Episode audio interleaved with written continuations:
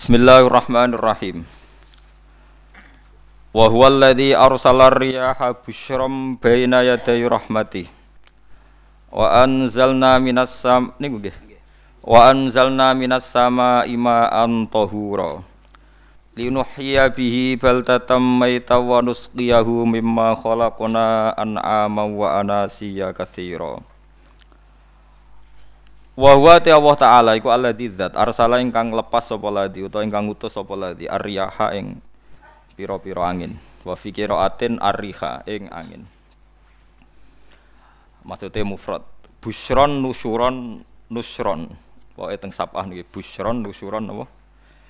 Busyron nusyuron. Hale ingkang nyebarno utawa hale ingkang dadi berita gembira bena di rahmati. Ana ing ngarepe sedurunge rahmati Allah. Maksudnya ana ing ngarepe sedurunge rahmati Allah. Maksudnya udan niku. Eh mutafarriqatan tegese den utus kelawan beda-beda. Kudamal matori ana ing sedurunge udan, ngarepe udan, mukadimah udan niku ana angin. Wa fi qiraatin bisukunis sin kelawan sukunis sin takhfifan nusron. Wa fi ukhra bisukuniha fathin nun. Nasron masdaron wa fi ukhra bi sukuniha kelan sukune sin wa dhammil muwahhadah lan dhamai ba badalan nun khalid dadi gedine nun kira kita busron. Terus nak teng sapah iku nusyuron kalian nasron. Terus nak kira kita napa busron. Jadi uh, wa dhammil muwahhadah dhamai ba titik sitok busron nggih badalan nun jadi boten nusyuron tapi napa busron. Mubasyiratin tegese angin nggih berita gembira Wa mufradul ulati mufrate sing pertama iku nusyur. Nusyuran ka rasulin rasul rusul. Nggih nusyur nusyur. Wal akhirah utawi mufrate sing akhir iku nasyir. Wa anzalna lan nurono ingsun minas sama sanging langit ingsun nurono ma'aning banyu tahuron kang nyucekno. Mutahiron tegese kang nyucekno. Eh sok kaya anut ana sing nyucekno nyucekno ora ana banyu najis. Di kula terangno nggih cara madzhab Abu Hanifah banyu iku ora iso najis. Wis pokoke banyu iku nyucekno dadi ora iso napa? Najis. Tapi kalau dalam madzhab Syafi'i itu air yang tidak sampai dua kola. Dua kola niku ukuran seperempat itu eh, sekira-kira satu meter persegi. Berarti kiri kanan atas bawah niku napa? Satu meter niku pun dua napa? Kula. Niku nak cari Imam Syafi'i, jika air sebelum dua kula itu kena najis sedikit rubah atau tidak rubah najis, ya. Tapi kalau terlalu banyak, meskipun kena macam-macam tidak nopo, tidak najis. Terus ilah mata goyaro kecuali yang rubah. Di misalnya ada limbah, ada kubangan besar gitu yang beribu-ribu liter, tapi kok warnanya sudah warna coklat, ya kayak tinja macam-macam itu dihukumi nopo najis. Tapi wis macam-macam malah madhab madhab dalam air itu. Tapi saya pastikan itu madhab ulama. Saya pastikan itu madhab ulama. Kalau teks hadisnya begini nih, monggo nak jiran napi latihan ijtihad, nggak menyesatkan ya apa-apa, sementing ini latihan. Ya. Jadi di Medina, ini hadis di Musnad Ahmad. Di Madinah itu ada sumur, bukan sungai loh. Saya ulang lagi sumur, bukan sungai. Kalau sungai itu konotasinya kan luas, panjang, mengalir. Ini sumur, bener-bener apa? Sumur. Sumur, ya gede nih sumur udah sepiro. E, Nabi itu wudhu di situ, terus diingatkan ya Rasulullah itu sumur dulu zaman sebelum engkau datang, sebelum ada Islam di sini dipakai pembuangan jifah batang anjing dan nyuwun sewu kotoran orang head. Ya kotoran orang head. Terus saat itu Nabi ngendikan alma hurun la yunat jisuhu syai'un kata Nabi. Yang namanya air itu menyucikan. Tidak pernah bisa kena najis ya. alma hurun la yunat jisuhu napa? Syai'un. Terus Nabi wudhu ya sudah begitu. Ya sudah begitu. Sampai rasa jiro-jiro no. alhamdulillah hadisnya ngono. Ya kan ya? Paham kan ya? Nah. Mana sampean ditangkleti. Kulon sering ditanya sama orang-orang Jakarta, Gus, saya ini punya air langganan PDAM, itu dikelola dari sungai ini. Padahal sungai ini ini mulai tinja sampai sapi tank macam-macam ya ke situ semua, Gus. Terus gak baunya karena kaporit. Itu gimana itu, Gus? Suci ndak itu? Terus saya tanya, lah kamu pakai ndak? Ya sudah pakai, tapi tetap tanya hukumnya. itu kan seperti yang di Jakarta itu kan misalnya yang diolah itu kan sungai macam-macam tuh, Lah itu yang limbah keluarga ya kalau untuk nyuci piring nggak apa-apa. Sapi tank macam-macam kan ke situ juga. Ya kan ya, cara kok istihad ya. Karena kalau menurut Syafi'i dua kolah pun tidak ada pengaruhnya kalau terlalu banyak apa? Bahan yang apa? Najis, yang limbah itu yang najis. Ya jelas najis ya. Kalau teletong sapi kan ijek ono inti kolmat Rasul makul tohir. Kotoran hewan suci itu suci. Masih banyak mazhab yang mengatakan bahwa kotoran barang suci itu suci masih bisa intikal. Kalau kotoran manusia itu lebih kriminal, nggak ada madhabnya itu. Jadi kotoran ini wedus itu ono lama sing darah suci, tapi nak kotoran ruhin gak ono. Nah, itu kan repot. Makanya kata sebagian ahli hadis, sebaiknya hadis itu tidak usah diistihati, pokoknya Nabi ngendikan begitu gitu. Ya sudah orang terus ya sudah begitu. Paham gitu terus seperti di sini misalnya yang di sini Gajah Wong itu kan atasannya sana mulai kali code kan wong macam-macam. Mulai wong buang kotor air besar, air kecil kan lewat semua. Macam-macam. Makanya masalah air itu pokoknya sifatnya air itu ma'an tohuro. Sifatnya air itu men, mensucikan. Mensucikan itu dua dalam madhab syafi'i itu. Air dan tanah. Ya, air dan tanah. Terus sama Abu Hanifah ditambah satu. Ini kalau sampai coba tidak apa-apa, api. Makanya kalau ada boto, coroknya apa mus? Ya? Boto bangunan apa? Boto. Itu kan kebanyakan kan kadang kan tipak tipak buahan pletong itu kan. Terus dipakai boto. Dicampur-campur, diulet-ulet. Terus jadi apa? Boto. Cara madhab syafi'i tetap najis dipakai masjid tidak bisa karena sebagian bahannya dari apa? najis. Cara mazhab Hanafi suci karena sudah dibakar. Karena api itu termasuk alat mensucikan. Alasannya Imam Abu Hanifah orang yang fasek-fasek itu nanti disucikan pakai api neraka. Berarti api itu bagian dari alat mensucikan. Jadi misalnya Ruhin mau sholat dibakar sholat suci itu. Karena api itu mensucikan. Buktinya orang-orang yang masuk neraka nanti sebelum masuk surga kalau kan disucikan dengan api. Mana ada di neraka disucikan pakai air. Artinya kalau ada batu bata itu yang dipakai dari najis ya kemudian dibakar itu berarti cara mazhab Hanafi suci. Alhamdulillah itu. Jadi kita bikin masjid nyaman karena banyak dianggap apa? Suci. Lewat apa? Lewat apa? Api tadi dia dibakar. Tapi yang ngeri ya. Nggih. Ben sampean ngerti mazhab gitu. Terus saya memang tak niati setiap saya ngaji entah satu dua tak sisipkan hukum fikih karena fikih ini yang kita alami keseharian. Nggih, fikih ini yang kita alami apa? keseharian. Makanya saya minta teks hadis tadi jangan rubah. Pokoknya ada sumur, sumur loh tidak sungai. Sumur itu kan airnya tenang, tidak ngalir. Nyatanya Rasulullah sudah dilapuri. Ini batang-batang anjing dan bekas orang-orang haid, ya kotoran haid itu dibuang di situ ya Rasulullah Terus Nabi menjawab, alma la yunajis alma utahurun la yunajisuhu sewu. Terus orang-orang Syafi'iyah me, e, mentahmilkan dalam bahasa ijtihad itu dianggap itu mungkin sumurnya terlalu besar dan airnya terlalu apa? banyak sehingga kotoran-kotoran itu tidak merubah warna. Tapi kata yang lain-lain masa yang bener aja gitu, masa banyu diam dimasuki kotoran gitu tidak nopo rubah. Nah itu ya itulah itulah istihad. Istihad itu ya. Istihad itu guyonannya kan gitu. Pendapat saya benar mungkin salah, pendapat Anda salah mungkin apa? Benar. Karena ya sama-sama mirip-mirip itu untuk menganalisis itu.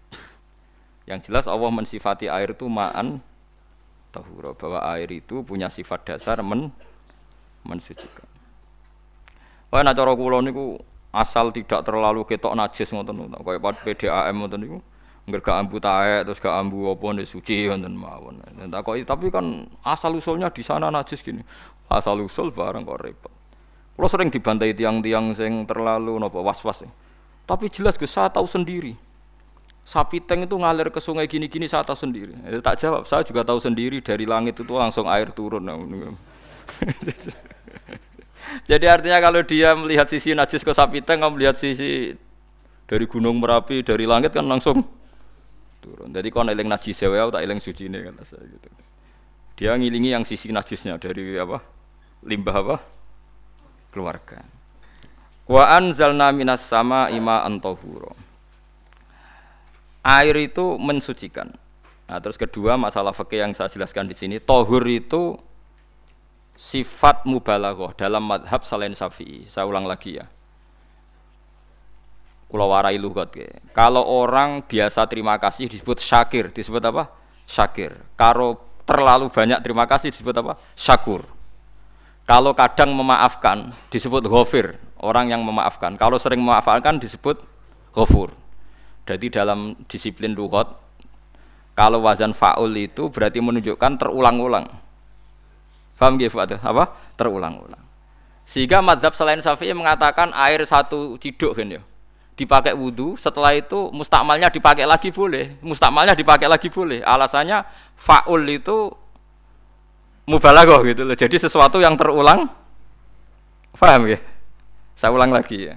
Tohur itu kan wazannya faulan. Tohuran berarti wazannya faulan. Faulan itu berarti ikut wazan mubalaghah. Kalau ghafir mengampuni, kalau ghafur sering mengampuni. Syakir terima kasih. Kalau syakur sering terima kasih. Berarti kalau tohir suci, kalau tohur sering mensucikan. Nah, makanya selain Syafi'i mengatakan air asal suci mensucikan dipakai berkali-kali tetap suci mensucikan. Artinya tidak ada mustakmal, ya, tidak ada apa? Tapi kalau dalam mazhab kita kan sekali bekas wudhu mustakmal, bekas junub mustakmal karena sudah pernah dipakai sesuci. Nah itu mazhab kita madhab syafi'i. Sama anut di pokoknya kalau cerita. Kalau cerita sama nak kedesek nganggu sing gampang mawon. Jadi gampang kan. Ya masuk akal karena memang wazan faulan itu untuk tadi untuk untuk litakrir tadi untuk mengulang. Kayak ghafir nyepuro ghafurun sering nyepuro. Paham ya makanya orang itu kalau dolim itu ya dolim kalau dolum banget dolimi makanya disebut Quran wa kanal insanu zoluman jahula. Zalim itu zalim biasa, zaluman banget dolimi. Jahil itu goblok biasa, jahulan banget goblok. Berarti kalau tohuron banget nyucain berarti diulang-ulang. Makanya madzhab lain mengatakan air itu tidak ada mustamal. Dan saya kadang ya intikal mazhab begitu. Nah intikal gimana? Coba kalau di hotel itu mustamal. Hotel itu kan kotaannya cilik tuh kan. Tahu nggak hotel mari ruhen. Kotaannya cilik, Terus kalau kita misalnya junub atau apa pakai ciduk itu kan tetap nyiprat Mus. Nyiprat kena banyu di kotak yang cilik. Jadi kalau gak intikal mazhab pusing kan kita.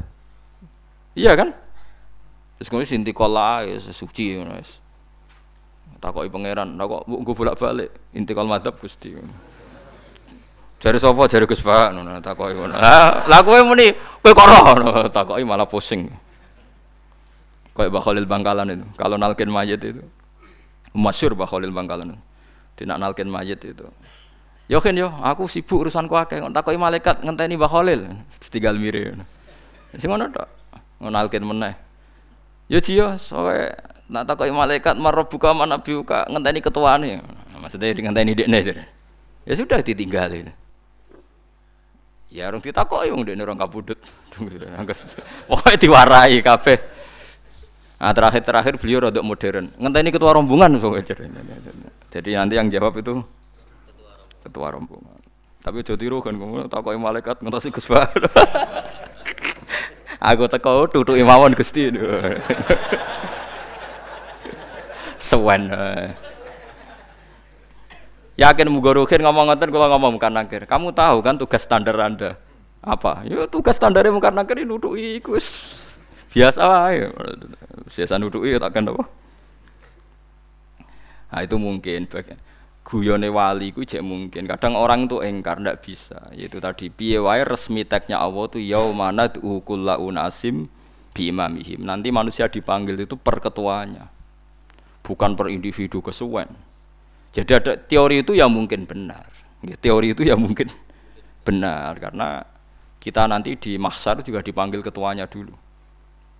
Jadi ya ma'asyara syafi'iyah, terus Imam Syafi'i disuruh maju, ya ma'asyara malikiyah karena ketua ini nanti yang menciptakan madhab.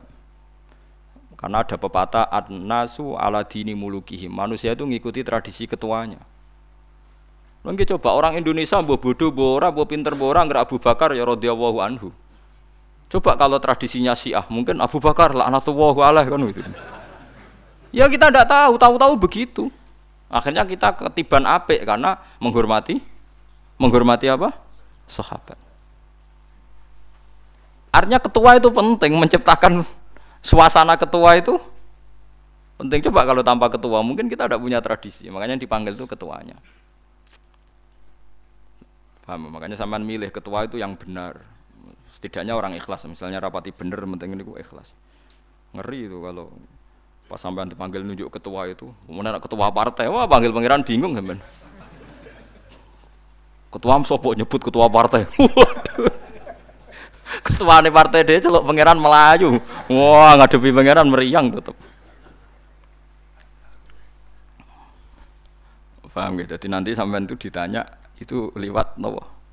Lewat nopo? Ketua. Terus ketua nanti itu ngecek ada nur yang dipakai alamat dia ngikut tindak nah yang paling ngeri ya termasuk Rasulullah. Rasulullah itu nanti pakai standar itu. Eh, inna umati yut'auna yaumal kiamati hurran muhajjalin min atharil wudu. Itu kan ada tanya jawab sama sahabat. Kata Rasulullah kamu tidak usah khawatir kalau saya meninggal. Meninggal saya itu baik. Hayati khairun nakum wa mamati khairun nakum saya hidup di antara kalian ya baik setelah saya meninggal juga baik. Ya Nabi ya unik amma hayati fali asunna lakum asunan kalau saya masih hidup berarti saya bisa meneladani kamu melakukan beberapa sunnah beberapa tradisi Sunnah itu tradisi. Jadi orang kudu artinya sunnah itu wajib atau sunat. Bukti ini Quran ada sunnat Allah latif uh, sunnat Allah fil ladina khalau min. Jadi sunnahnya tradisinya Allah menghukumi orang-orang dulu. dulu. Itu bisa orang benar, bisa orang tidak apa? Benar. Kata Nabi kalau saya masih hidup fali asunna lakum asunan saya bisa mentradisikan kamu beberapa sunnah bisa wajib bisa sunnah Wa amma wafati ya khairun nakum. Kalau saya sudah meninggal nanti juga bagus. Mereka aku nak SK pundut dari Nabi aku jajar pangeran. Jadi nak roh kowe apik, saya muji Allah, nak roh kowe elek langsung saya minta ampunan kepada Allah. Dan semua umatku nanti diampuni. Tapi terus Nabi mulai menangis, tapi ada beberapa masalah. Ketika orang-orang itu ternyata umatku, mau saya ajak ke surga, kata Tuhan, kata Allah, innahum qad ahdasu ba'dak. Mereka ini bikin aturan aneh-aneh setelah kamu Muhammad. Terus fa'aku lusuhkon suhkon ya sudah kalau gitu tak tinggal ke surga, tidak ikut masuk surga. Nah kemudian ulama berdebat ahdasu itu apa? So, ada yang oh itu bid'ah gitu, macam-macam. Kalau ulama sunni ahdasu itu ya bid'ah bid'ah ibadah mahdoh. Jadi misalnya orang melakukan sholat duhur kok enam rakaat itu kan wong nganggur papat tes kesel kok malah muni enam itu tuh utawa duhur kok mau tolong rokaat itu kan ya itu bid'ah karena ibadah mahdo tapi kalau masalah sosial itu fleksibel. Fleksibelnya adalah misalnya dulu Nabi naik unta orang yang anti bid'ah juga naik Innova padahal dulu naik orang-orang yang poligami itu ya tidak nunggu istri pertama mati padahal dulu Nabi poligami setelah Sayyidah Khadijah meninggal ya mereka baik-baik saja Alasannya poligami sunnah Rasul. Padahal nak detailnya sunnah Rasul poligami setelah istri pertama meninggal. Jadi kayak Rohin itu belum boleh. Istrinya kan mas masih hidup dua dia.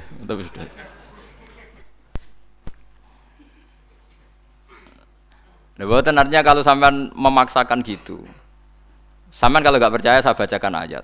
Wal khoilah wal bihola wal hamiro ditarkabuha wazina. Kamu bisa naik kuda, naik unta naik himar. Setelah kamu naik, dan kamu tenang di atas punggungnya litas tahu ala zuhuri summa tazkuru ni'mata rabbikum idza stawaitum alaihi wa taqulu subhanalladzi sakhkhara lana hadza ma kunna lahu mukrinin artinya ketika kita naik onta zaman dulu dan tagnya memang onta itu terus kamu baca subhanalladzi sakhkhara lana hadza Apakah sekarang kesunatan baca itu kalau yang ditumpai onta, sehingga kalau yang naik Innova tidak usah baca itu? Gitu.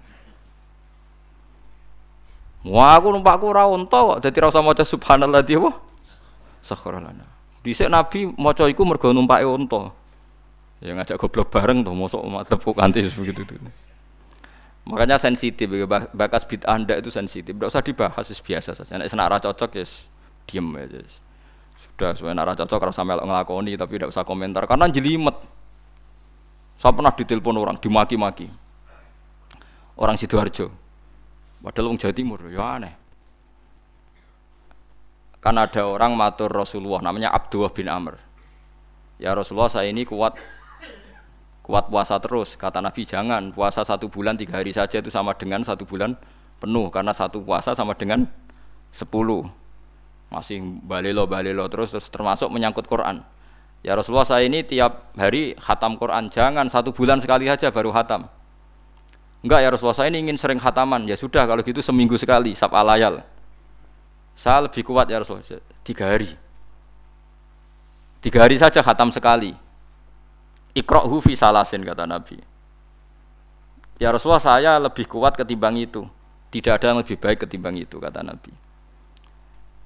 Kemudian orang itu anti semaan karena semaan itu kan satu hari khatam. Faham ya? Maksudnya hadis tadi yang di Bukhari dipakai dalil anti apa? Semaan karena semaan itu satu hari apa? Lewat telepon pertama lewat santri saya terus lama-lama lewat telepon. saya tanya, kamu bacanya hadis kira-kira sama saya banyak mana? Kayaknya banyak jenengan. Terus saya tanya, betul Nabi menyuruh khatam tiap tiga hari? Ya. Betul Nabi nyuruh khatam tiap satu bulan? Ya. Ya sudah lakukan saja. Anda sering enggak khataman tiap tiga hari? Tidak pernah, setahun aja tidak mesti. Lah iya kalau Nabi melarang baca Quran tiap hari kamu setuju, tapi Nabi nyuruh tiap hari khatam kamu tidak setuju. Enggak apa-apa, kamu anti semaan tidak apa-apa, tapi lakukan perintah Nabi tiap hari, tiap tiga hari khatam. Menang deh. Jadi, lah itu maksud saya. Anda tidak apa-apa milah-milah bid'ah sesuai versi Anda, pemahaman Anda, tapi yang fair. Kalau Anda anti semaan ya harus tiap tiga hari khatam karena dawe Nabi ikrohu fikuli salasin. Tidak juga kan mereka juga orang yang nggak jarang baca. jarang baca apa? Lah itu nggak fairnya di situ. Makanya nggih biasa mawon. Cuman semaan apal Quran is semaan. Nah apal Quran ya wiridan, malah lucu tuh apal Quran kok semaan.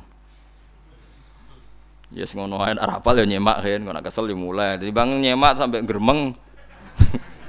Bariku mangan entek akeh kan malah lucu. Wong nyemak ya udah kurang ajar. Jajal kok nyemak kifa delok ngarep mbek guri tok, agar kebar ya wis. Aku serah kelakuane wong nyemak. Kan dekne rapal kan ya. Biasanya nyegat guri to. Mau agar gurine kembar pojok ya. Wis. Mau agar gurine pojok kembar. Ya sing semaan akhirnya pinter sing maca kembar gurine. Paham gitu terus wau gitu tohuron gitu tak latih gitu tak memahami Quran secara luwat. Mergo Quran bagaimanapun bilisanin arabiyim mubin. Ada ulama yang berpendapat tohir itu dimubalaghahkan tohur seperti ghafir ghafur, syakir syakur. Sebab itu menurut madhab ini tidak ada air apa mus mustama. Tapi kita biasa madhab safiyah apa ada apa? Ada mustama. Itu masalah-masalah istihadiyah. Masalah-masalah istihadiyah. Kalau masalah istiadah tadi pendapat saya benar mungkin salah, pendapat anda salah tapi ya mungkin benar itu. Wa anzalna minas sama ima antahura mutahhiron tegese banyu iku sing nyucekno. Linuhya supaya maringi urip ingsun. Bihi sebab anane banyu baldatan ing daerah maitan kang mati. Jadi istilah resmine pangeran yo aku nak nguripno bumi iku yo nganggo lantaran banyu. Jadi aja soal, pangeran kok butuh lantaran. Waduh, serepot. Wong Qur'ane pangeran dhewe mistilahno aku nak nguripno bumi lewat lantaran banyu. Ya rasa mbok jero-jerokno. Pangeran kok butuh lantaran. Usah lantaran lah ya iso, tapi nek Allah nganggo lantaran ya oleh ya terus Allah kok nganggo wasilah. Wah ya malah kacau. Usah ngono-ngono, ora usah mikir. Pokoke Quran diwaca ora usah dipikir, pun iman nonton mawon kok repot. Iman kok napa? Kok repot. Linuh iya supaya ngurip-ngurip sapa ingsun bi sebab banyu baldatan yang negara atau daerah maitan kang mati. Jadi sampean jangan mengatakan kalau Allah untuk menghidupkan bumi butuh air ya keliru. Allah itu tidak butuh apa-apa. Allah itu tidak butuh apa-apa. Tapi kalau Allah punya sunnah, punya adat menghidupkan bumi itu pakai air, ya Allah jangan kamu atur. Mungkin pangeran kok ngatur. Pangeran. Itu kan ada cerita di kitab-kitab itu termasuk di Ihya itu. Nabi Musa itu sok dekat Allah. Jadi nggak mau mimik obat membuktikan bahwa Allah itu tidak butuh wasilah. Akokir itu maknanya obat-obatan yang dari herbal itu bahasa Arabnya apa? Al akokir. Dia setiap konsultasi sama dokter disuruh minum herbal itu. Enggak mau dia. Enggak, saya akan disembuhkan Allah langsung, enggak usah lewat obat apa herbal katanya. Tiap dokter ditanya jawabannya sama. Oh, dokter goblok. Kamu belum tahu ya kalau Allah itu tidak butuh wasilah. Malah marah-marah dia. Tuh. Akhirnya dia konsultasi langsung ke Tuhan. Apa betul ya Allah saya butuh minum akokir? Terus lah kata dokter gimana? Karena herbal itu fungsinya gini-gini. Terus sa Musa, sing fungsi herbal ngono iku sapa? Nggih jenengan. Lah yo iya, aku gawe fungsine ngono kowe ngombe kok ora gelem. Sing gawe ku ya aku. Jadi sing gawe bodrek ku nak kowe ngelu, bodrek mandi sing gawe ku ya pangeran rumangsamu sapa? Sing gawe ruhe nak berkelon lego ya pangeran. Mangsamu sapa? Umane bojone ayu kan. Ah, sing wis pangeran ora usah aku isin gengsi, ya ora usah ngono. Kalau muni elek dibanding bojone ning swarga, nek ning donya ya ayu, nguruhin ya diselera kok udarane. Paham gitu. Terus itu masalah yang enggak akan selesai ila yaumil kiamah. Jadi ada cara pandang langsung Allah itu ya bisa. Tapi misalnya ada sunnatullah ya jangan kamu tentang. Termasuk Nabi Musa akhirnya akhirnya Nabi Musa mau minum, setelah minum sembuh. Terus ketika sembuh diberitahu Allah, memangnya kenapa kalau minum obat itu? Obat itu ada khasiatnya yang bikin juga Allah. Kok kamu kok kamu hindari itu alasannya apa? Wong yang bikin juga Allah. Makanya kalau kamu percaya wasilah, kalau terpaksa percaya, kamu harus yakin bahwa nomor satu adalah Allah Subhanahu wa taala. Kalau kamu takut orang itu syirik, ya gak apa-apa kamu lawan, harus kamu lawan. Memang selera kamu begitu. Kamu harus tidak usah ikut pakai, wong kamu khawatir, tidak apa-apa. Jadi sing khawatir sirik ora usah nganggo ali-ali, ora usah nganggo ake, tapi sing seneng dagangan ya nganggo. Ora usah jimat-jimatan ini hati napa? Booming ngoten mawon niati. Niati dak. Kulo nu akeh larang sedurunge rame-rame akeh. Barang akeh kerame terus mboten kula nggo. Wah, darani murah repot. Nggih kula mboten sombong. Dulu akiknya bapak itu zaman bapak Sugeng tuh pernah ditawar ditukar mobil. Zaman itu mobilnya seharga 60 juta. Dan itu wasiat bapak untuk saya. Saudara saya sepakat itu untuk saya. Dulu kadang-kadang tak pakai. Setelah akik booming terus dikira ini yang gelondongan berapa kilo. Dua puluh lima ribu, ah, muruah, camah, cara Jawa camah, tidak pernah tak pakai. Saya yakin ikut turun itu, aki-aki yang mahal itu, karena dikira yang produk ya yang masal itu yang itu. Paham gitu? Tuh sampean biar tahu duduk perkara ini. Jadi tohur ya tohuron itu sifat mubalaghah. Tapi kalau dalam madhab syafi'i tohur itu ismul alat. Jadi tidak tidak maknanya mengulang-ulang. Sehingga Imam Syafi'i meng, apa tidak membolehkan wudhu pakai air apa? Mustamal. Lah menurut hadis tek hadis kayaknya benar Imam Syafi'i secara lahir. Karena Nabi ngendikan sisa air wudhu itu membawa dosa anda. Kata Nabi jika seseorang wudhu maka kotorannya keluar dari ajvan dari telapuk mata dari apa dari apa sampai keluar dari mimbe ini azofiri sampai keluar dari bawah-bawah apa? Kuku. Sehingga kalau air ini sudah membawa kotoran dosa anda berarti air ini kan sudah menjadi air kotor. Andai kan anda muka syafah maka air ini sudah penuh dengan kotoran nggak mungkin air yang sudah penuh kotoran dipakai wudhu lagi itu cara berpikir Imam Syafi'i ya, ya sama ikut mana ya Ya gampang kan kalau keadaan normal ya ikut Syafi'i, kalau air banyak kalau tidak normal ya ikut mazhab yang lain. Kan gampang. Gitu aja kok repot tuh. Ya itu pentingnya orang ngaji ya di situ itu harus banyak banyak pilihan. Hmm, HP kartune loro masa madzhab mesti itu. nah, itu kan gitu. Nah, ya. Ya pokoknya gitu. Kalau yang percaya wasilah ya pakai istilah, istilah pangeran linuhiyabi baldatam maita ada kata bihi.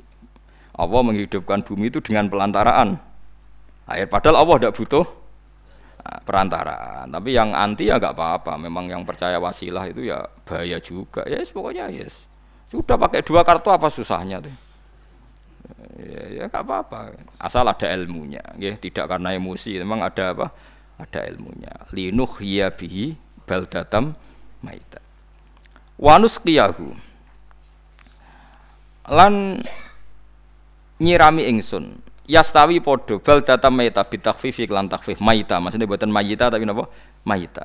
Yastawi podo fi ing dalam dawa maita. Napa al mudzakkar mudzakkar anas lan anas zakkarahu mudzakkarna sapa Allah taala hu ing dawa maitan bi tibaril makani kelawan diitung tempat maksudnya maitan Wanus kiyahu meniku masalah nahwu. Lan nyiramno ingsun hu ing banyu ailma ategese banyu mimma sing perkara khalaqna kang wis gawe ingsun.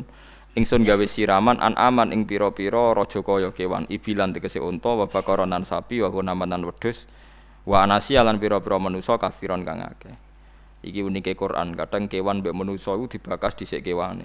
Kok nak ndelok dosa mbek ora ya apik kewan. Tapi nak ndelok diakal mbek ora ya apik manusa, tapi nak didelok manusa mbek kewan niku dosa ndi? Dosa manusa. Mulane nak salat istisqa iku kesunatane gawa kewan. Lho nggih tenan mboten guyon, sampean delok kabeh kitab fikih nak salat istisqa kesunatane iku wong kon gawa apa? Kewan. Tapi aja kethek lho ya. Contohnya ngono iku ya kaya wedhus sapi, ngono terus kaya kethek ula bulus wah. Malaikate bingung wah. Maksudnya kewan ya kewan tapi aja bulus, kethek, ula.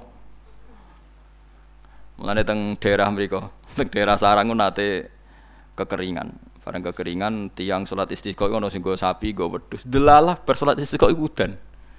Tapi kalau seneng mbek ini, pas udan kiai ini menghentikan itu. Kue aja GR nak udane krana kuwi, ya krana sapi mbek wedhus iku. mergo ora duwe dosa, ya mergo apa?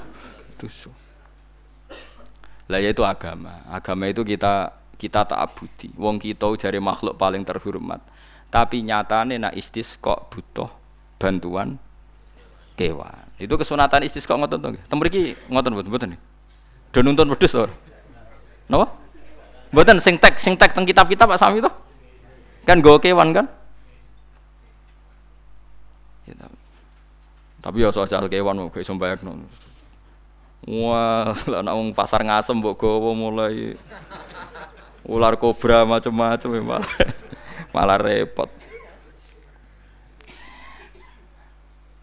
Ndak ini menunjukkan gitu, karena manusia itu akeh dosanya. Mulane jemben teng ora masar iku manusa ora kepengin apa kewan ra kepengin dadi manusa tapi manusa kepengin dadi kewan. Makanya nanti ketika ngadepi hisab gak kuat wa yaqulul kafiru ya alaytani kuntu napa turoba. Maksudnya kuntu turoba ya Allah saya jadikan kewan sing di akhir segalanya didawi Allah kuni turoban. Kamu sekarang cukup jadi turab.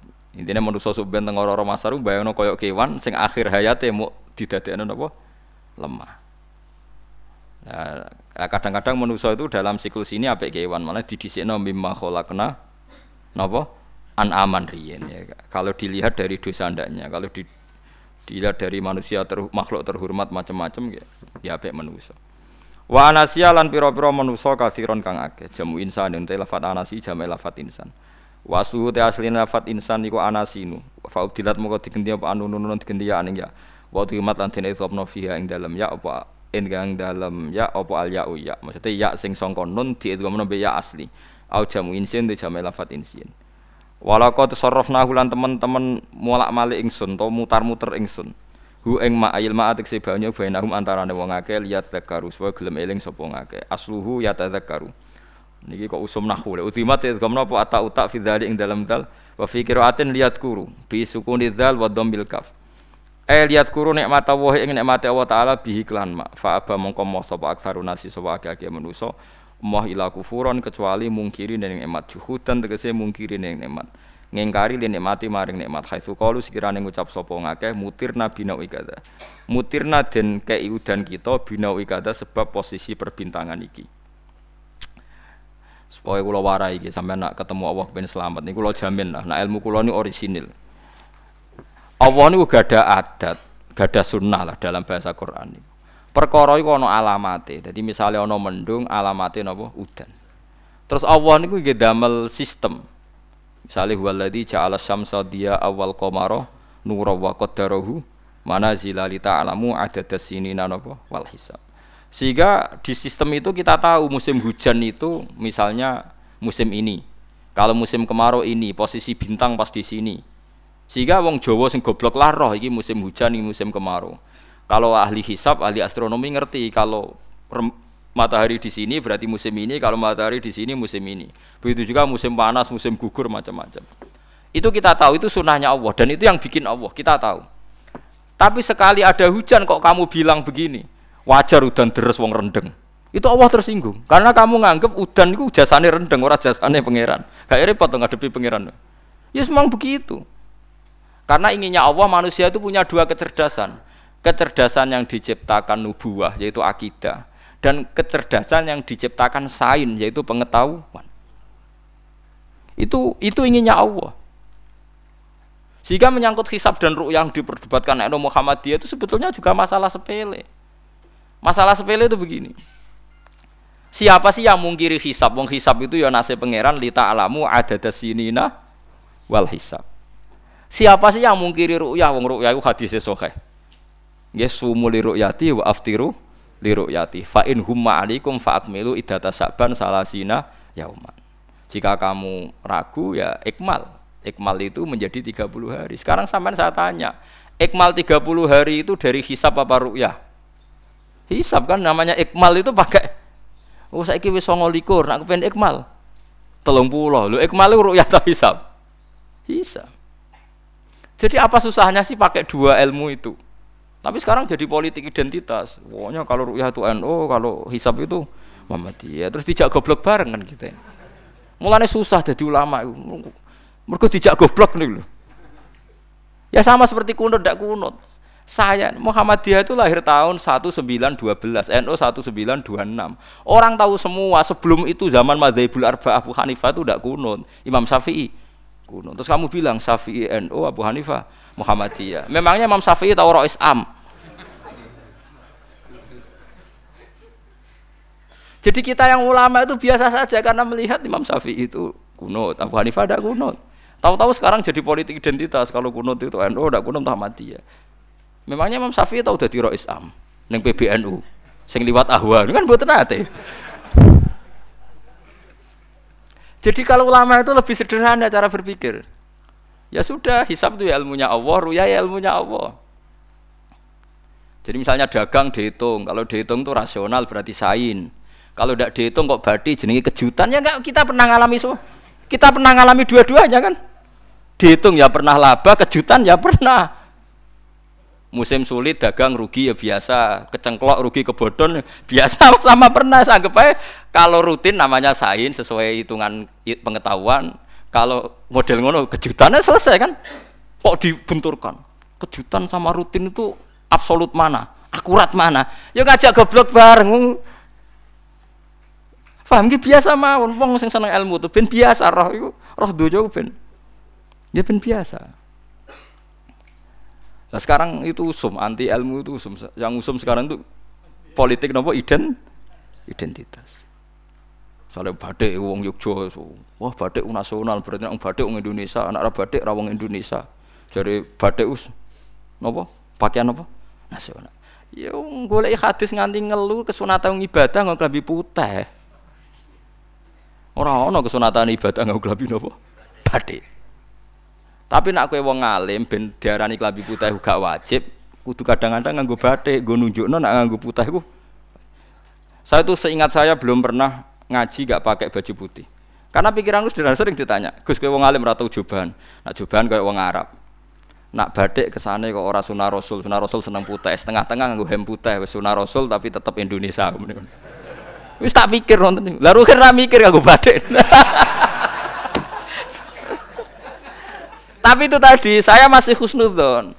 Jika jadi tren nganggo kelambi hem putih dianggap wajib, harus ada yang pakai batik untuk menunjukkan kalau ndak wajib. Lah mungkin dia termasuk begitu melok makome dekne iku wis nglurusno.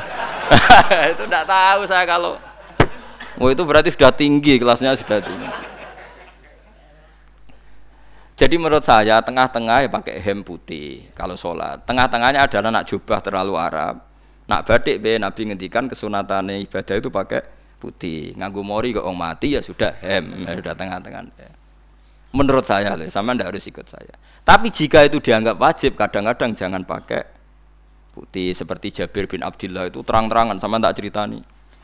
Dulu ketika Jabir, ya Jabir bin Abdullah sahabat yang terkenal itu Jabir itu termasuk minas bikin ala walin itu Jabir itu sholat di masjid itu bajunya dicopot. Terus sarongan itu dicancang di gulu. Kayak wong kuno-kuno. Sarongan sitok dicancang di gulu. Bawa baju diletakkan di soko-soko masjid. Setelah itu orang tabiin tabiin melihat dia secara sinis. Tabiin itu generasi setelah sahabat. Marah-marah ketika dimaki. Masa engkau sahabatnya Nabi sholat bisa bin wahid pakai baju satu dicancang bisa. Terus Jabir mulai cerita. Kamu jangan bilang pakai serban itu sunat. Kamu jangan bilang pakai jubah sunat. Bagaimanapun menjadi sunat karena kamu punya. Sehingga kamu bilang sunat karena kamu punya.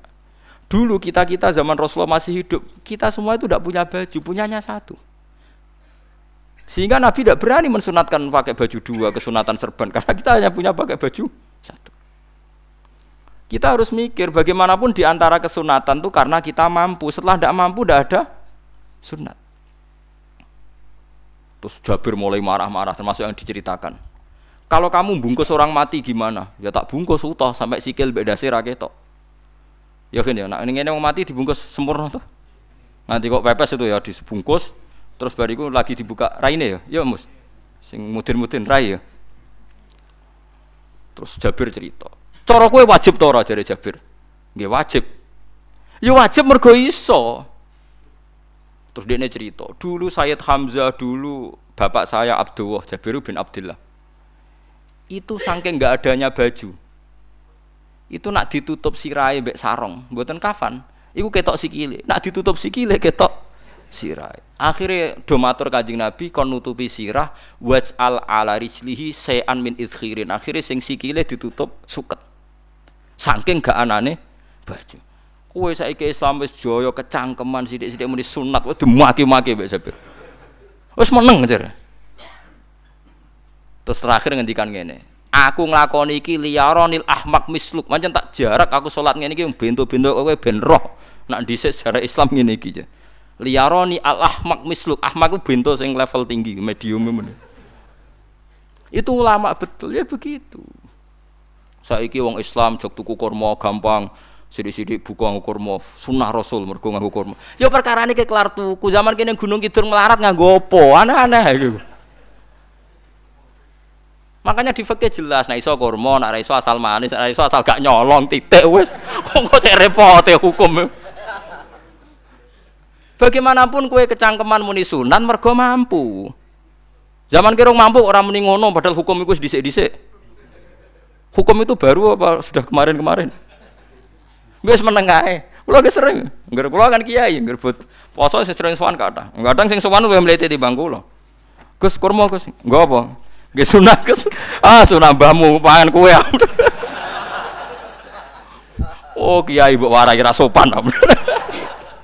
Aku nak buka aku degan. Aneh-aneh ya. Namun ini sunah sunah dia ora usah kecangkeman. Lagi bukan ukur mas pirang tahun, lebih kali tahun Gus. Umur piro? Patang pulau Gus. Ah, tolong pulau walu tahun gak anggo sunah lagi rong tahun gegere gak karuan. Biasa saja. Dulu Nabi itu ya biasa. Nabi kalau zaman ngendikan yang ngeper sampai empat kali. Kalau gak mampu ini, ini. Kalau gak mampu ini, ini. Nabi kalau ngendikan ya gitu sampai diulang-ulang. Karena Nabi tahu tidak semua umatnya gampang mendapatkan itu. Misalnya kafaroh puasa dua bulan nuntut kalau tidak bisa ngasih makan orang miskin sekian kalau tidak bisa gini sampai sampai habis. Kulu ma'rufin sodakoh kalau tidak bisa ya Rasulullah firsana satin sampai ludus gak usah sikit tamrotin. Kalau gak bisa fabi kalimatin toibah cangkem sing apik. Nak raiso sementing aja merengut. Terakhir walau bitol kotin apa? Wajin. Itu lama mewarisi sekian kebaikan yang diajarkan Nabi, tidak terus dipatenkan satu ngel-ngel wong akeh. Kau apa ngekek kurma kok khutbah bareng. Wes pangan dhewe entekno. Ya ana sing sabar. Wis kula tobat kok semun mboten ngomong-ngomong ngono ya. Ya biasa saja kalau ingin sunnah-sunnah biasa saja. Dawe Nabi wal qasda wal qasda tabluhu. Kamu itu yang biasa saja. Biasa itu ya standar saja. Ya biasa. Jadi Nabi dulu kalau melakukan sunnah itu biasa. Sunnatun sanaha Rasulullah Shallallahu Alaihi Wasallam ini sunnah yang dilakukan Nabi. Tapi di luar yang azimah, azimah itu yang wajib atau fardu ain itu sahabat biasa. Karena bagaimanapun kita bisa begini karena mampu. Seperti Jabir tadi, orang bisa sholat pakai serban, pakai jubah karena mampu. Zaman Nabi awal Islam, sama lihat Bilal, nah ada nak belodor gitu tuh. Sama lihat film Umar atau film-film Bilal itu memang nyata dulu itu lah ya jitu ahaduna illa sauban wahidan. Tidak ada yang kecuali punya baju apa? Sama dulu film-film, mulai versi seneng kitab sampai versi film itu sama. Bilal nak adzan ya bloder, orang orang adzan di bloder gak sopan. Oh memang ya duwe kelambi mau sitok iku. Ada ceritanya Sa'labah, bersolat salam langsung melayu. Berkali-kali yang bersalam melayu. Jebule apa hentak kayak ya salah bang bersolat orang witir melaju kenapa? Saya takoi ya Rasulullah, takoi Nabi. Salah bang kata sahabat-sahabat, kue nak sholat bar mulai langsung melaju. Ya Rasulullah, kami kulo namun setunggal, istri saya di rumah aja utuh. Itu saking saking tidak adanya baju. Nah, saya kira sunat no kon. Ya begitu. Makanya ketika Sayyidina Umar ida ausa Allah fa ausiu. Nanti kalau sudah jembar ya jembar. Nak lagi ruwet ya ruwet. Ya sudah biasa saja. Paham ya? Jadi kalau suwun misalnya malah yudroku kulu, la yudroku nopo kulu. Kalau tidak bisa semua, jangan sama sekali. Jadi misalnya kita tidak bisa jubahan, tidak bisa serbanan, mereka wong Arab. Supaya saya ndak keriting jubahan kok tonggo ya buyu. Paham ya? Wah aneh. Kemudian anak orang kaji kok jubahan malah digugat wong akeh. Ya sudah pakai hem putih saja. Yang penting dua semangat sunnah putihnya misalnya. Ya tengah-tengah gitu. Tapi kalau kira-kira dianggap wajib ya kan ganti badik kayak Ruhin itu. Itu makomnya sudah itu tadi sudah tinggi sekali. Ya Nabi itu kan misalnya Nabi nyifati rambut yang baik itu yang lurus ngombak gitu. Sifatnya dajjal itu keriting. Tapi oh yang keriting ya nggak apa-apa. Bukan berarti wah keriting mirip dajjal janda gitu. Ya itu kan Allah menunjukkan kekuasaan. Nanti kalau Allah bikin lurus semua dikira nggak mampu bikin yang keriting ya sudah dibikinlah yang keriting. Ya sudah gitu biasa saja buatan buatan berlebihan. Faham gitu. Jadi Nabi itu kalau ngendikan seingat saya, saya ini apal banyak hadis. Kalau ngendikan tuh sampai berkali-kali. Itu tadi mulai kalau sudah kau pakai ini ini, kalau ndak mau ini sampai mulai firsana satin sambil wedus ijek larang. Walau bisik kita meros separone kurma. Masih kadang ndak mampu fabi kalimatin Thayyibah enggak mampu lagi. Ya, soalnya tak sodaku walau bitol koti wajin. Sodakolah meskipun dengan ceria. Itu sirinya kenapa saya ngaji guyon. Karena paling enggak ceria ceria itu happy coba kalau saya ngaji merengut menang terus kita nyesal. Terus saya ngaji kan mikir Gus Bak kurang apa? Kita ngaji kok ono sing kurang. Oh, terus yang kedunya nafsir wah paling kurang sangune. Wah jadi repot. Mulane kula ngeten wis tak pikir rumah sampura tak pikir. Guyon kula mek sampean nangis mbon ndi ganjaran akeh ndi? Mergo guyon kula bi ilmen nangis sampean mikir utang jadi terakhir sodako tolkoti wajin wajah yang ceria yang happy Kowe di happy kan yo seneng, paling gak gak mikir nasib kan. Oh, kiai ku happy ben Jajal misalnya kiai di kiai kok rugen sumpeng maca kukar kukur bariku angop. Bariku kukur-kukur meneh. Kan wong mikir, Waya tanggale bayar apa piye kredite. Waduh. Apa waya ditarik sepeda motor. Kan orang terus menafsirkan macam-macam. Sing elek sing wong alim mulai nafsiri paling pergi pera iso. Wah, paling elek. Ya nak wong alim kan ana ukur-ukur mesti nak sing suudon kan paling macane bingung terkipe ngono.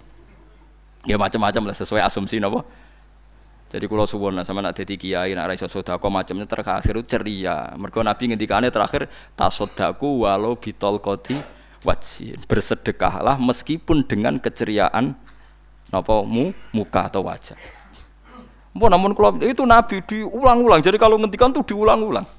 Sekarang tuh orang mau mendorong sunnah Rasul itu satu. Ya berat bagi yang nggak bisa melakukan itu apa? Yang nggak bisa melakukan itu apa? Berat. Jadi dibacalah hadis itu dibaca utuh. Ya bukan kita apa ya mau sekolah kepingin KB umat Nabi itu happy. Mereka selama itu tidak maksiat berarti anut ajaran kajian Nabi Muhammad Shallallahu Alaihi Wasallam. Ma Rasulullah bena amro ini ilah taro aisarohuma malam yakun isman. Rasulullah itu tidak pernah disuruh milih dua hal yang berbeda kecuali milih yang paling gampang. Asal itu tidak barang dosa. Itu hadis mutafak alaih. Ma Rasulullah bena amro ini ilah taro nabo aisarohuma malam yakun nabo isman. Jadi Nabi itu tidak disuruh milih dua hal, mesti milih yang paling gampang asal tidak nopo dosa. Makanya Nabi kalau ditanya ya Rasulullah sampai nanti tawaf pakai unta apa ndak? Kesel di, nggak kesel melaku, ya naik unta saja. Makanya Nabi kalau tawaf itu dulu pakai apa? Unta. Saya ingin mulai Arab Saudi PG MRT berkondisi Nabi unta saya ingin nganggo nopo kereta lingkar. Sekarang baru diperdebatkan. Cek kurang ajar itu sebenarnya no tamu spesial, misalnya pejabat negara sebenarnya atau wafu numpak kereta muter diarani rasah di Nabi numpak unta, diarani sah cek kurang ajar ning dhuwur. Terus sampai angop-angop terus tawaf. Sampean muni sah ta ora ya, Muni rasah Nabi dhisik tawaf. Ngagem unta muni sah kok kurang ajar. Wah, ya misalnya kereta asenan ya, anggap sidik-sidik sebeng pitu. ya kurang ajar juga. Saat ini lebih diperdebatkan, tapi ya mbak Sing bakas ngono ben ngerti hukum sampean. Ben ro anak kiai ku bingung, ulama yo mikir hukum. Iku ketok ceria kula, sampean ora bingung ora ceria. Fa aba mongko mo sapa aksaru nasi sapa akeh manusa. Mo ila kufuron kecuali ngafirin nikmate Allah juhudan. tegese engkar li nikmat lin nikmati maring nikmat. Haitsu qalu sekirane ngucap sapa kufar mutir nabi nawi kada mutir den kaeringi udan kita binawi kada sebab posisi bintang sing ngene iki. Walau syi'na la ba'atsna fi kulli qaryatin nadhira. Walau syi'na umpama ngersakno ingsun Allah la ba'atsna yektine nugasno ingsun utawa ngutus ingsun fi kulli qaryatin. Ing dalam saben-saben daerah desa nadhiron ing wong sing ngelingno. Umpama Allah ngersakno kabeh desa yo nabi tapi kok kakek nabi malah. Repot kan yukhawifu kang ngekei peringatan sapa nabi ahlaha ing penduduk Korea Walakin ba'asnaka tetapi ini ngutus ingsun ka ing sira Muhammad ila ahli qura maring kabeh penduduk kuliah sekabehane ahli qura nadhiron khalid dadi nadhir khalid dadi nabi liya'zuma supaya gedhe apa ajruka ganjaran sira. Tapi kabeh nabi niku Ya pokoknya Allah mampu mawon tiap desa dikai nabi, tapi Allah tidak melakukan itu cukup nabi sitok. Terus kabeh ya kau nanut Nabi Muhammad sallallahu alaihi wasallam. Mulane ana guyonan wong Arab wong Jawa apik endi? Apik wong Jawa aja. Ke wong Arab iku cara obat iku dosis tinggi, mulane dikirimi Nabi. Wong Jawa cukup mudin, cukup kiai wis Islam. Jadi serapati salah lah. Penyakitnya ringan, jadi diobati kiai wis dadi iman. Nah wong Arab kudu napa? Nabi. Berarti penyakit berat be ringan nabi endi? Nabi ringan, mulane jare ana, jare kiai Jawa, kita apik wong Jawa kus wong Arab. Mergo ora butuh napa? Nabi. Berarti dosisnya kan kecil ya rendah. Eh sak muni-muni wis. Eh wong bingung ngono kok omongane wong napa? Bingung. Lha opo nganalisis ngono barang? Ya wong nganggur iku repot Fala tuti mongko aja nurut sira al kafirin ing pira-pira wong kafir. Fi hawahum ing dalam hawa nafsune kafirin. Jadi kalau jangan wong kafir ning menyangkut hawa nafsu. Tapi nak menyangkut kebaikan wong kafir sing kita kadang kalah baik dalam hal sosial. Ya malah Allah kadang melehno kita mereka kok kalah mbek wong kafir? Gini, misalnya ngeten gini makanya Imam Suyuti nafsiri falatutil kafirin fi hawahum. Dalam hal yang bersifat hawa nopo misalnya begini saya contohkan Allah melehno wong mukmin. Ada sahabat ketika perang itu tangannya terputus kakinya juga terputus. Terus matur Rasulullah ya Rasulullah gara-gara perang derek engkau saya tangannya putus, kaki saya putus. Ternyata tidak diapresiasi sama Allah, malah disalahkan. Gini kok Allah terus nurono ayat iyam saskum korhun fakod masal koma korhum mislu. Jika anda luka karena perang, orang kafir pun luka. Wong kafir, wong gento, wani luka demi kekafiran. Kok kue wong Islam jadi demi Allah rawani luka. Jika masyur di kalangan para ulama-ulama, nanti setiap kebaikan itu dibandingkan kezaliman. Ya saya ulang lagi, nanti setiap kebaikan itu dibandingkan kezaliman. Misalnya kita jadi kiai, jadi kiai ora enak, ora gaji tetap, tepak-tepakan, kadang untuk duit, kadang ora. Enak jadi PNS, gajinya tetap. Nanti kita disalahkan Tuhan. Pedagang narkoba itu gajinya juga gak tetap.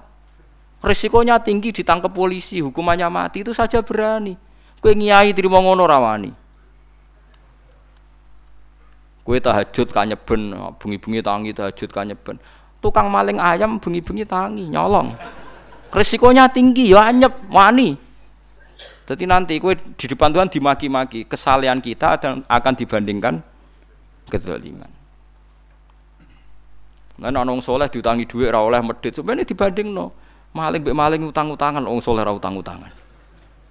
Ya memang begitu. Nah itu yang dimaksud ayat intakunu ta'lamuna fa innahum ya'lamuna kama ta'lamun wa tarjuna minallah mala yarjun. Jika kamu merasa sakit karena berjuang demi agama, orang-orang dolim juga sakit karena kezolimannya. Toh mereka berah, berani. Coba jadi kiai bandar narkoba resikonya tinggi mana coba? Resiko jadi bandar narkoba. Antar geng narkoba juga musuhan, takut ditangkap polisi. Jadi kiai paling ngomong hasut sidik-sidik. Paling mau ngerasani. Kiai iso ngene omong tok ora iso nglakoni paling gitu. Padha kiai ini paling hasut. Ya sidik-sidik lah, paling serek. Kalau bandar narkoba gak cocok, nembak. Karena rivalitas mereka ekstrim. Sehingga kalau sampai cemen jadi kiai nanti ya diingatkan Allah dibandingkan orang apa? Zalim. Jadi eling-eling ya. Terus semua kesalian kita, loyalitas kita pada agama nanti dibandingkan orang dolim karena mereka loyal sama pekerjaannya, sama kezalimannya. Enggak terus preman-preman nak belani konco wani mati.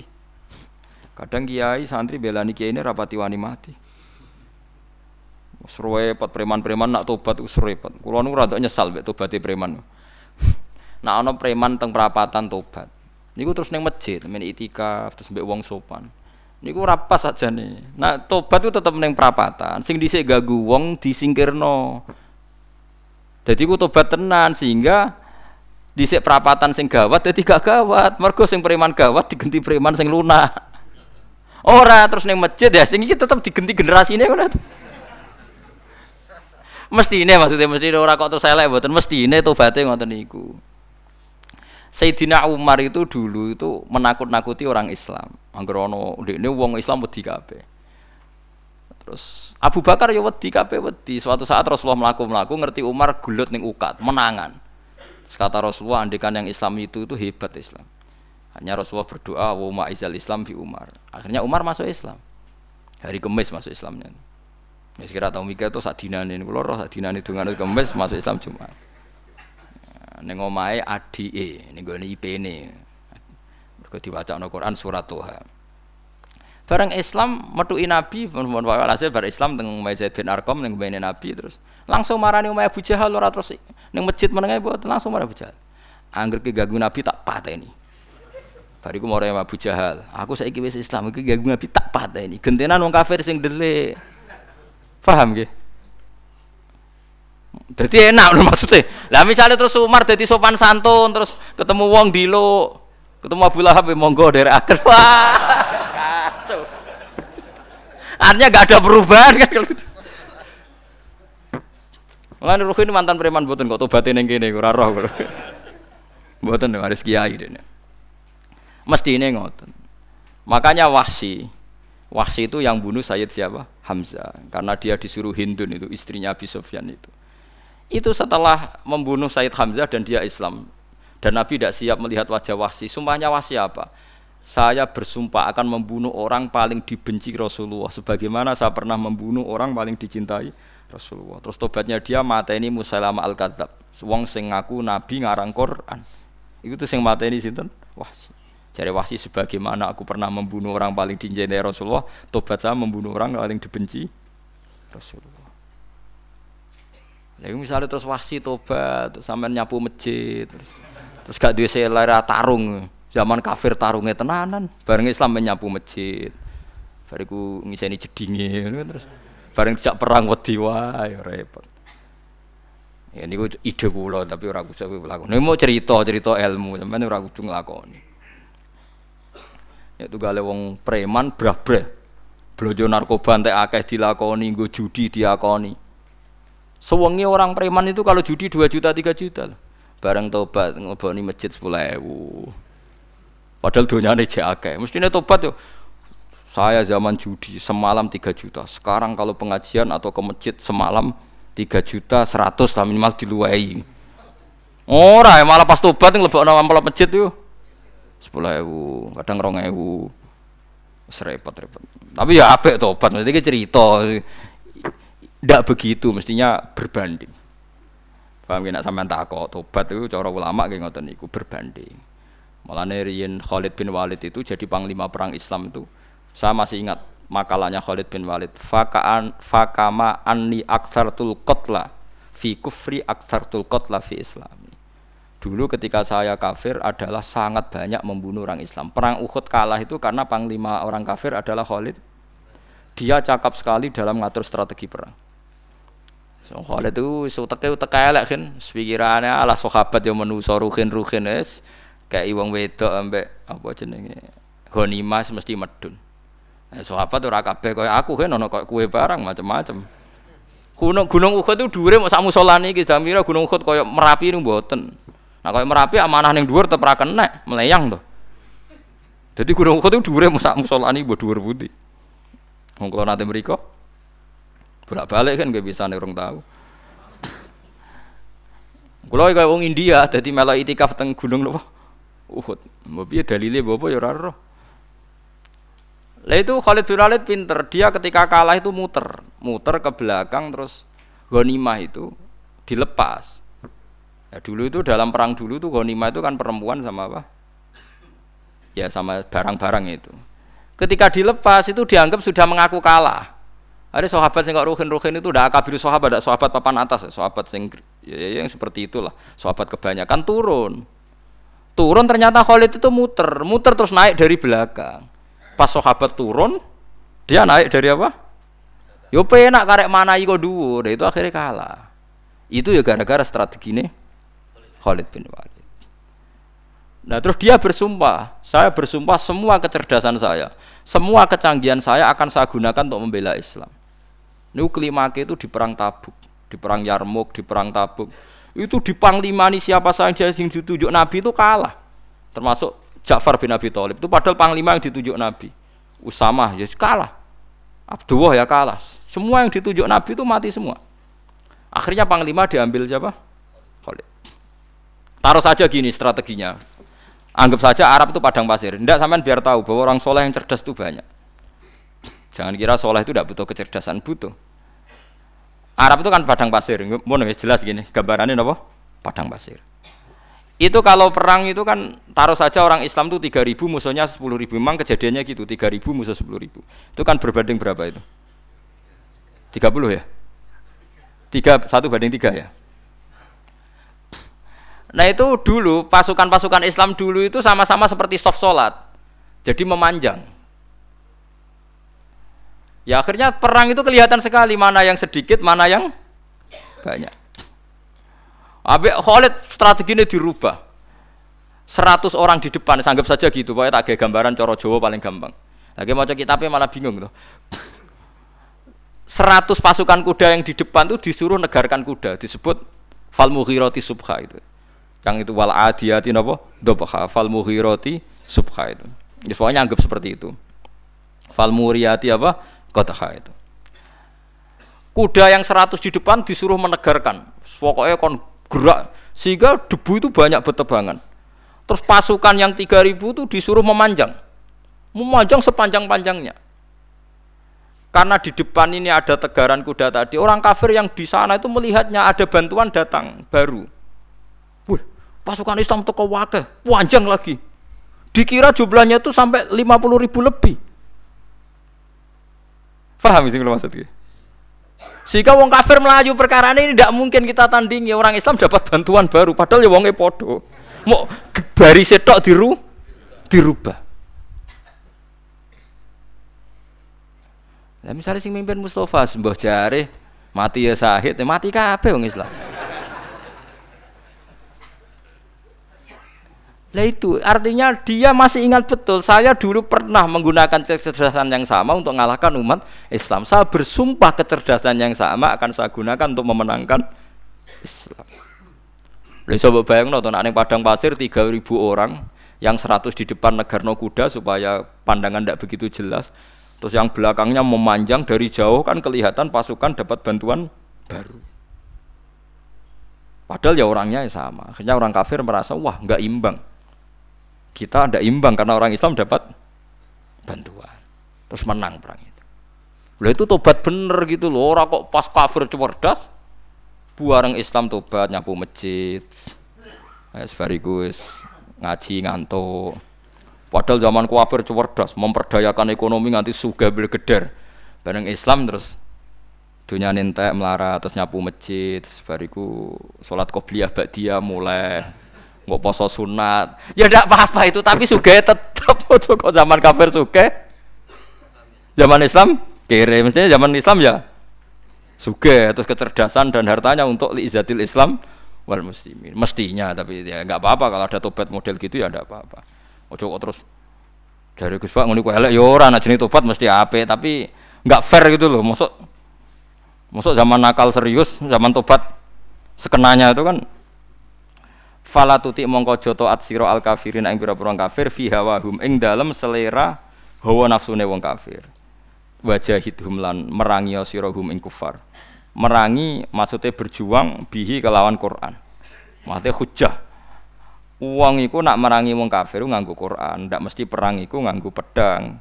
Niki jelas kita bire wajah hidum bihi ebil Quran. Maksudnya perang nganggo Quran itu kita melatih argumentasi atau hujah yang dengan hujah itu jelas-jelas ketok bener ya agama napa is Islam. Wajahid lan merangi sira hum ing kufar bi iklan Quran ayat Quran itu se Quran jihad dan kelawan perang atau kelawan jihad kelawan berjuang kabiran kang gede. Wa wa ta wa ala dzat maroja ingkang lepas sapa Allah al ini ing dua laut. Arsalat sing lepas sapa taala huma ing al ini mutajawira ini hale berdampingan. Hadza utawi iki ku asbun iku banyu sing banget segere banget manise banget segere Furatun ter enak diombe, sadidul udzubati tekse banget manis sih. Ki kuno nak manane mudah diminum. Wa utawi iki ku milkhun niku banyu asin, ujajun ter banget paite. Sadidul muluhah tegese banget paite. Tapi wasemono sungai sing gampang diminum. Misalnya sungai Komerapi sing napa gampang diminum maksudnya buatan pahit. Ketemu laut sing banget paite, meskipun banget asine, apa hakikate gawe wajah alalan gawe sapa Allah taala bainahuma antarane banyu sing napa? Tawar lan banyu sing asin. Allah gawe barzakhon ing pemi pemisah hajizan tekse pemisah. Kita ndak tahu pemisahnya piye pokoke akeh sing cerita banyak di tengah laut tuh air napa? Ta tawar. Layak tali itu ora campur apa hadu masalah sijine banyu asin dan banyu tawar.